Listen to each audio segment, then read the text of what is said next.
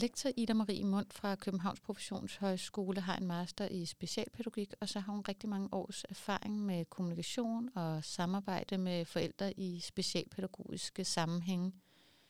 Lad os høre, hvad hun vil lægge vægt på i sådan en samtale med Katja. Jamen, jeg vil egentlig starte med at øh, først og lige at få øje på øh, mennesket. Øh, I min verden, der øh, tænker jeg altid, at, at alle mennesker har et rationale. Altså, de gør, som de gør, ud fra den øh, erfaring, de har i deres liv, ud fra den øh, viden, de har, tanker, drømme. Øh, det vil også ville kalde mestring af deres liv. Altså, folk, folk gør som udgangspunkt deres bedste. Så det vil jeg altid have i forgrunden ved en samtale med hvilket som helst menneske. Øh, at, øh, at de gør deres bedste, at de har, de har tænkt, øh, eller mere eller mindre tænkt, men i hvert fald agerer de ud på deres forudsætninger. Hvis ikke vi tager det og lægger det i forgrund, så kommer vi med det samme til at devaluere mennesket. Øh, I det her tilfælde er det jo forældrene, vi, vi snakker om. Øh, og det, lige snart vi gør det, så har vi mistet den gode kontakt og den gode samarbejdsform med, med det menneske.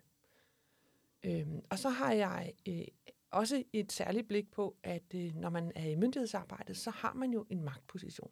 Den er man ligesom ikke født, men ansat ind i, øh, øh, fordi myndighed kan intervenere i alle mulige forhold i, i menneskers liv. Så derfor er der som udgangspunkt en problematik i magtbalancen.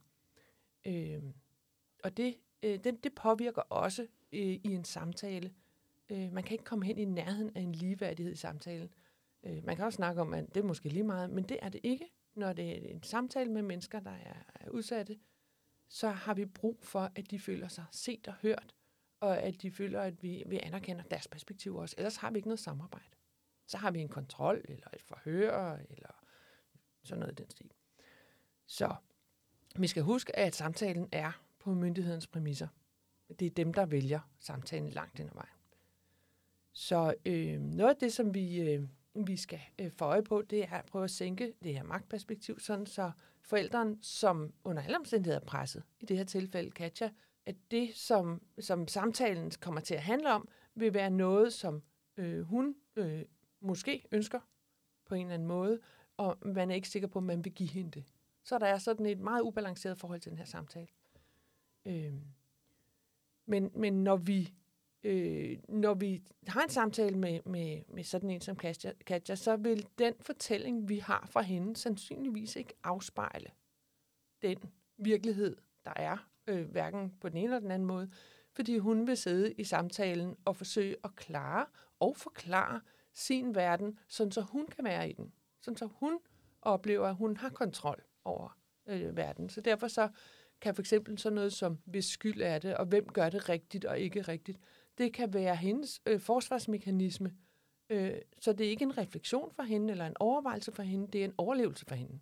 Så vi ved egentlig ikke, hvordan verden rigtig ser ud, fordi hun har den mekanisme foran sig, igen på grund af det her lidt ubalancerede magtforhold. Så hvordan kommer man udenom det? Fordi her har vi jo en reel frygt for, at det er skidt for Nora at være sammen med stedfaren, og samtidig så vil vi gerne øh, bevare kontakten til moren. Så hvordan, der er jo den her magtubalance, som moren er bekendt med, så hvordan kommer man omkring det, så man får hendes perspektiv med? Som udgangspunkt, så må sagsbehandleren gå ind i sådan en samtale her med et vældig åbent sind. Fordi at sådan en samtale fører alle mulige steder hen. Så, så, øh, så sagsbehandleren er nødt til at nedlægge nogle af de parametre, som man normalt vil have med. Fordi alene det, at du tænker, at jeg skal have svar på de her 15 spørgsmål, så stopper du dig selv i at lytte og begynder at, halsen, at, at guide hen imod, jeg vil også gerne lige have svar på det her spørgsmål. Øh, og det er altså ikke en måde at finde et menneskes øh, samarbejdslyst, øh, behov. Hvad, hvad er det egentlig brug for, det menneske?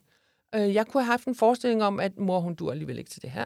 Så øh, et eller andet sted i den anden ende af samtalen skal vi ende med, at hun har fattet, at det her barn skal hun møde eller ikke møde, eller besøge sammen med far, eller ikke besøge sammen med far. Og, og, det, øh, og det mål man er nødt til at nedlægge fuldstændig og være undersøgende på. Kan vide, hvad der er godt her. Kan vide, hvad mor selv kan forestille sig, der kan mening. Men uden at pålægge hende ansvaret for det, men være nysgerrig på det i stedet for. Det er svært, det ved jeg godt. Øh, der, er nogle, øh, der er nogle forskellige måder, man også kan øh, komme ind i en øh, skal vi sige, en struktur for os at vise mor, eller forhandle med mor, hvad for nogle øh, strategier, eller hvad for nogle temaer kan vi snakke om. Øh, sådan så jeg i hvert fald som sagsbehandler har en lille smule sådan en rammesætning. Kunne det være, at jeg, jeg gav en, noget meget konkret at snakke øh, ud fra? Øh, det kunne være, at man havde samlet sig en, en håndfuld symboler. Jeg er meget glad for symboler i stedet for ord. Som for eksempel kunne handle om forskellige dele af Noras liv. Sådan så man lægger sådan nogle temaer ud, som vi kan snakke rundt om. Du nu siger, at, øh, at øh, Nora han har det skidt. Lad os nu antage det, det hun siger. Lad os så folde den ud. Hvad, hvad, hvad mener du med skidt? Øh, hvad er det for nogle andre ord, der også kunne bruges om det? Og, og hvis du bruger det ord, hvad mener du så med det? Og hvordan tænker du, at far tænker? For eksempel altså stilisere et perspektivskifte. Kan vi få mor til at tænke an mig? Det er ikke sikkert, vi kan det. Kommer an på hendes udfordringer, øh, hvad hun kan, som er hun kognitivt er i stand til. Men hvis ikke man spørger ind til et perspektivskifte, så vil vi jo ikke vide, om hun er i stand til at se Noras situation, fars situation, sin egen situation udefra. Og lige så snart man kan det, så udvider man menneskers blik på verden, og sørme også deres rationaler og deres måder at kunne tage stilling til noget på.